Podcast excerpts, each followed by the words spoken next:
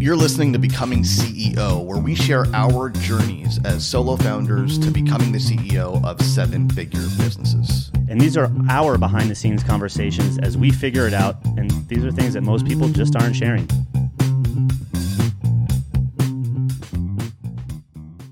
So, knowing you and some conversations we've been having, you typically know exactly what you want, and you're not that open to receiving things that are outside what you want. Okay. All right. You're not wrong. So let's talk about receiving and the willingness and openness to receive things that are coming your way, specifically from the perspective of, not to tie this to, I don't want to tie this to like recession or anything like that, but at different stages of business growth, and I know you're going to share something with your clients. And even in my situation personally and our clients, it's like as you're launching new things, as you're trying to get traction in certain areas, like finding the balance of getting like the ideal client and balancing that with the cash right now opportunity. And in that transition of you need the cash, but you also don't want to kind of continue playing the same way that you've been playing historically. So like, how do you start balancing that and be open to potentially new opportunities? So I think one of my faults in the past, I mean, up until very recently, probably still a fault, is getting really stuck in my model. Mm. Like here's what we do, right? Like we run ads, we run organic on LinkedIn, we run this funnel, we promote this thing, we bring people onto calls, they talk to a setter, then they get vetted and they talk to an advisor and then they enroll and then they upgrade. And there's a model and it works, right? Works really well. That's why we're in business. But sometimes like you get so stuck in the model that you don't appreciate that things can come from outside of that model that are good, mm-hmm. that are healthy, they're positive. And I think the mistake I've made in the past is being too closed off from, some of those, call them happy accidents or, like little surprises. I gave an example mm-hmm. when we were offline, like we had a client come through and they're a larger organization and they had a great experience with us. And this client has a larger team. It's probably one of the larger teams we've worked with actually. And said, listen, I want to get, X more people involved in this program with us. That's not part of our strategy. Like they were a client, they finished the program. Like, expanding the scope of that is not something that we typically do, but it happened. Mm-hmm. Right. And so to the extent that we're open to those opportunities, frankly, they exist all over the place. And I think a mistake that I've made personally in the past is being so just, kind of heads down, focused on executing our strategy. It's not a bad thing, but it can be if it's to the exclusion of other opportunities that are staring you in the face. The other example that I shared with you earlier. So there's some context here that's required. Our offer is called 90 Day Pipeline. 90 Day Pipeline is for B2B consultants and service providers who want to install marketing, lead gen, and sales systems. Okay. We do a lot of work on positioning an offer upfront and validating an offer before we take it to the market. We also get a lot of new consultants who come in who want to start a consulting business, but they're kind of scared off by the sheer volume of work inside 90 Day Pipeline, the timeline, 90 days, and the financial investment, because they're not yet really that committed to the business. They're kind of dabbling. They want to try it. They just left corporate, got laid off, whatever it may be, right? And so if I'm really stuck on my model, like this is our offer, 90 Day Pipeline, it's amazing. We've had clients just like you. Here are the case studies, blah, blah, blah, blah, blah. I'm going to lose a lot of sales with people that are just not ready for the commitment and I can't talk them into it. And that's, frankly, what we did for a very long time. We lost a lot of sales because we were just like, I'm pig-headedly focused on, no, this is our offer. Just buy it. Right. Recently, what we started doing was saying, well, maybe there's a way to work with these folks, right? And so we splintered off the first 30 days, which is the most relevant piece for them, started allowing them to come in at a lower price point and then helping them upgrade to the full package if it makes sense for them. There's money there. There always was money there. We just weren't open to receiving it. Do they now only have a 30-day timeline to go through it? Yeah. So this, we call it the positioning accelerator, and it's 30 days to just focus on the positioning and validation of your offer. Mm. And after that, if you want to upgrade to the full experience, you can do so. You don't have to. Got it. Yeah. So this is super interesting to me because, like you said, like that kind of opportunity with the first scenario, kind of expanding with that one client because they want more people, like probably something you hadn't thought of because you haven't, like you said, served clients of that size. But it is kind of normally not something that you would have thought of doing. But it increases cash flow in a time where maybe cash flow is important. And so this, when I think of like you doing that at the level that you're at versus someone who, just to go back to your model, like they go through the first 30 days, they identify their positioning, they validate it, and they get their first client and their second client. And then opportunity presents itself for maybe something that they used to do that they're like, I don't want to do this anymore, but there's a lot of money on the table. Typically, how do you coach someone through that when it's like, I need the money? Like they're like, man, that money would be really helpful, but it's kind of the thing that I was moving away from, not exactly what I want to be doing, or maybe it's not exactly with who I want to be serving. I just started getting a little bit of traction on this new thing. I know if I take this money, the money will be good, but it'll eat up into some of my bandwidth, preventing me from continuing forward with the thing that I want. But I don't have any new deals in my pipeline for the thing that I want. How do you start having that conversation? Because I think that there's just so many different ways to approach it. Yeah. Yeah. And I think the important note on the types of things that we're doing to bring in money and receive are not fundamental shifts in our delivery model. That first 30 days is the first 30 days, right? That other client wants to bring in more people. It's all going to this. So we're not really disrupting anything, but I understand your point. And it's super common among our clients who come in, build a new offer, but they have a legacy offer, a legacy service, and they still have demand for it, right? Mm-hmm. So our message to them is, ultimately play the long game. What I've seen time and time again in myself and in clients is that when you're under cash pressure, you make terrible decisions. Like high stress, worried about paying the bills, does not yield strong, sound, rational, intelligent, consequential decision-making. Mm-hmm. So if you really need the money, and that's an if, sometimes people think they need the money. That's a whole other conversation, right? Like, but if you really need the money and if you feel like having that money in the bank is going to enable better decision-making, sound strategy, allow you to approach the new offer and the business from more of a strategic point of view, then do it, play the long game. That's fine. However, be very aware of the risk you're going to get sucked into this engagement. And if you can structure things to mitigate that risk, you should. Right. Mm-hmm. But don't, be aware of the risk that you get sucked in and forget why you what you're trying to do in the first place. Yeah. It's similar to what I talk about with our clients. It's like so in that exact example, they come in, they get some traction and they get an offer for their legacy offer because there's still some demand. There's still some lagging referrals, whatever. I always kind of say like, look, before we're having this conversation about what should you do? Should you take the deal? Should you not take the deal? Before you came here, you taking that deal was just the way in which you operated. You would say yes. If you decide that you need this deal for whatever reason, you need to be making this decision now as this is a means to the end, not the end. Because that's how you used to play. That's the only rule. And so like, and one thing that I know I did in my business that we kind of encourage people to do is like, when we launched our first offer that was like systematic and productized and everything, we would take up to 2 done for you deals per month for a 6-month window.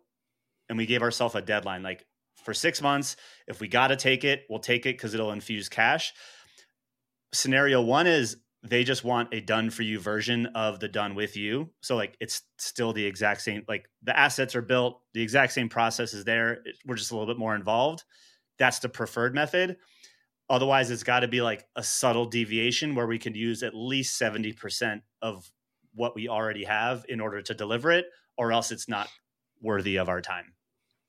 Because we could probably just go get one client for the new thing. And so we kind of gave ourselves that deadline, but the deadline was, all right, whether we're there or not, we're no longer taking legacy style offers as of this date because we have to go all in. We're giving ourselves this like transitional window of time. Maybe it doesn't need to be 6 months. That probably, I would argue that probably was too long. But that was something that we did. Yeah. So it's like dieting, right? Like it's one thing to say, you know, I'm going to be really strict about my caloric intake and I'm trying to get into a deficit because I want to lose weight. But oh man, kids are eating pizza and that pizza looks really good. And I'm just going to give in and eat that pizza just automatically without really considering it or questioning it or just giving in to temptation. Mm-hmm. Versus, hey, you know what? I've been in a pretty decent caloric deficit this week and I think I can handle a slice and it's not going to kill me. And I can make up for it tomorrow. So I'm going to eat that pizza and enjoy it. Yeah, yeah. The same That's thing, so right? Like you can take the deal. Yeah. If you take it because you can't help it and you just need the money and like you don't really think about the consequences of it, that's bad. If you take it strategically to give yourself some runway, knowing that that's not your end game anymore and it's a means to an end, to your point, that's fine. Yeah, yeah. Are you, side question, are you dieting? Yes. Is it obvious? Well, it's so funny because I'm in the last like month, I've been, I signed up for MyFitnessPal and I've been tracking these things. And I had that very conversation because one of my neighbors, he's like really into health and fitness, like kind of guiding me through some of this stuff. And he's like, well, think about it. If you have roughly 3 meals a day, that's 21 meals a week. They basically say like, in order for this to be sustainable, you got to hit 90%, which kind of gives you 3 to 4 meals where you can just go all out, like do whatever, because as long as you in the span of the 7 days are within KPI, like you're still good. And so like, for example, like I had my mountain bike race last night. And so on days where I mountain bike, I'll indulge on the chicken wings, the pizza slices, because I just burned 1,500 to 2,000 calories riding. Like, and within like, I'm doing those sorts of things in a very specific window of time now related to when I know that I'm going to have a little wiggle room. But yeah, it's kind of the, when you look, it's sort of like the conversation of back to the means to the end, like, all right, like if you look, if you're playing a game and like, if you just extend the horizon and you know that a year from now, you're not going to take this deal, but it's going to help you have the wiggle room to get to a year from now, then that's cool. Like you're still playing with the horizon in mind versus, you know, the right now. Well, the calories metaphor I think is brilliant, right? Because like calories are the metaphor for revenue here, right? Mm-hmm. At the end of the day, calories are what matter. Revenue is what matters, but not all calories are the same. Not all revenue is the same. You can get calories from pizza. You can get calories from chicken breast and sweet potato. Yep. One's healthy, one's not.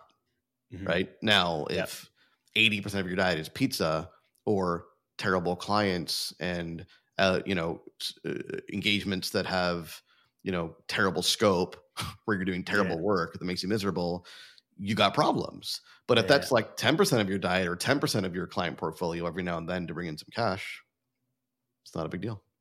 Yeah. Super interesting. So, I guess 10% of your diet from pizza does sound bad. Maybe go for less than 10%. Yeah. That's a high percentage, especially if you're trying to be consistent in 90% of the time. So you received the deal. You were more open to that. Is there a takeaway that you want people to have?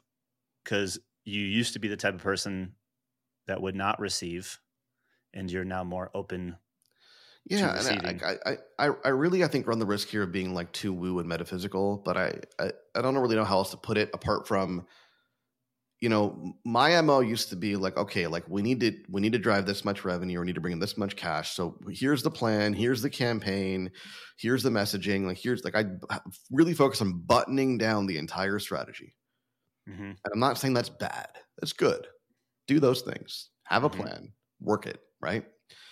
But I would do that like at the expense of any other opportunity. I wouldn't even be thinking about or be open to receiving anything from anywhere else. It'd be so just pig-headedly focused on my strategy. And I think the shift for me is have a plan, build out a strategy, execute the strategy, and know that things might come from other sources that I couldn't account for, and be open to receiving from those sources and not close myself off. Yeah. Like most of the time that we've gotten out of a bind, you know, which is every time we've always gotten out of binds, so we're still here, right? Like it almost always happened in ways that I couldn't predict. And did it always tie to you being a little bit more flexible and open to different things? Yeah, I think that's a new lesson. And I don't know. I think in the past, even despite my pig-headed focus, I mean, things still kind of happened and came from other sources. I think now I'm just realizing that that's a trend. So maybe enable it and be open to it. Yeah. And, you know, because sometimes the strategy that you're working doesn't work out so well. And then it becomes really easy to kind of catastrophize and go, well, this thing that we thought would work isn't working. So what are we going to do? And the reality is there's other ways that things can work out for you that you have to consider too. That's, I think, my lesson in a nutshell. Yeah, I feel you. And I do think something that maybe other people might gloss over, but I want to redraw attention to is you said it, and then I sort of touched on it a little bit, is when you can kind of capitalize on some of these potential opportunities, this client that wants to expand, the subset of clientele that can't make the investment or are intimidated by the scope of the full program, and you can slice a piece of it off and partition that and get them involved, collect some cash flow. Like, that's a really smart move in my opinion as well. And we've done that, and we talked to our clients about that, of like, you're not reinventing the wheel. Like, this is a piece of something that you already have. Now, I do think there are ways that some people could approach that where it sort of is reinventing the wheel. Like, okay, and maybe you're about to blow up your spot and this is what you're doing. But like, hey, we're going to put these people in a separate group. Now we have to manage that group. And now we have another call that we got to be on for these people, or we're going to put them in a separate community, separate from the current people. Like, I think there's easily ways you could like take it too far. Where it's like, oh, actually, now if we do all of those things, it might actually not be worth it. So I guess, how are you approaching that? Yeah, so we've been very deliberate about, right now we're not doing anything that would affect our core operations or complicate them further. That's not the priority. So if we splinter off something that's the first 30 days of a 90-day program, technically, all those clients have access to the entire program for 30 days, even the pieces that we don't want to work with them on. And we tell them that, right? It's not the focus. Yeah. But you technically have access to the whole thing because this is kind of an exception to the rule, right? Yeah. So delivery-wise, we're very focused. Yeah, it's almost like, and you said you need this the most, so it would be foolish of you to try to jump into the other stuff and waste your 30 days not on the thing that you said you need the most. Super interesting. So I guess what we're telling you folks is to maybe be open to receive a little bit more, be open to maybe getting creative on how you accept clients, the type of clients and these opportunities, as long, again, as you kind of gut check yourself on, is this getting you closer to where you're truly going in the long term? Maybe here's the nugget to take away. Like, this maybe takes it down from the metaphysical down to like the physical, right? Pay attention to the market. Like both examples that I gave are really just paying attention to what people are telling you and finding ways to monetize the demand and the need that they have that maybe don't serve your current model or don't fit in your current model, but can be accomplished and accommodated with some minimal changes. And I think, you know, given the economy, given the disruption that people are facing right now, you know, some more than others, this is always true, but it's more true now than ever. Pay really close attention to what the market's telling you. You may need to pivot. You may need to adjust the offer. It may be more disruptive than my examples are. Pay attention to the market, right? As long as you're relevant and you have ways of monetizing the market's needs and challenges in the immediately, you'll do fine. Where you run into trouble is where you become irrelevant and out of tune with the market's needs. Yes, I love it. I had something to build on it, but it would just take away from that physical, non-metaphysical conclusion. So hopefully this served you guys in some way, especially with maybe the season that some of you guys are in. As you can tell from our conversation, even at varying levels, this is something that will come up. It's not just a beginner situation. It's a, you know, always be willing to be pivot and adapt to what the market needs, especially if it helps get you through to the next season versus not making it through at all. So hope you guys enjoy this one. We'll catch you next time. See ya.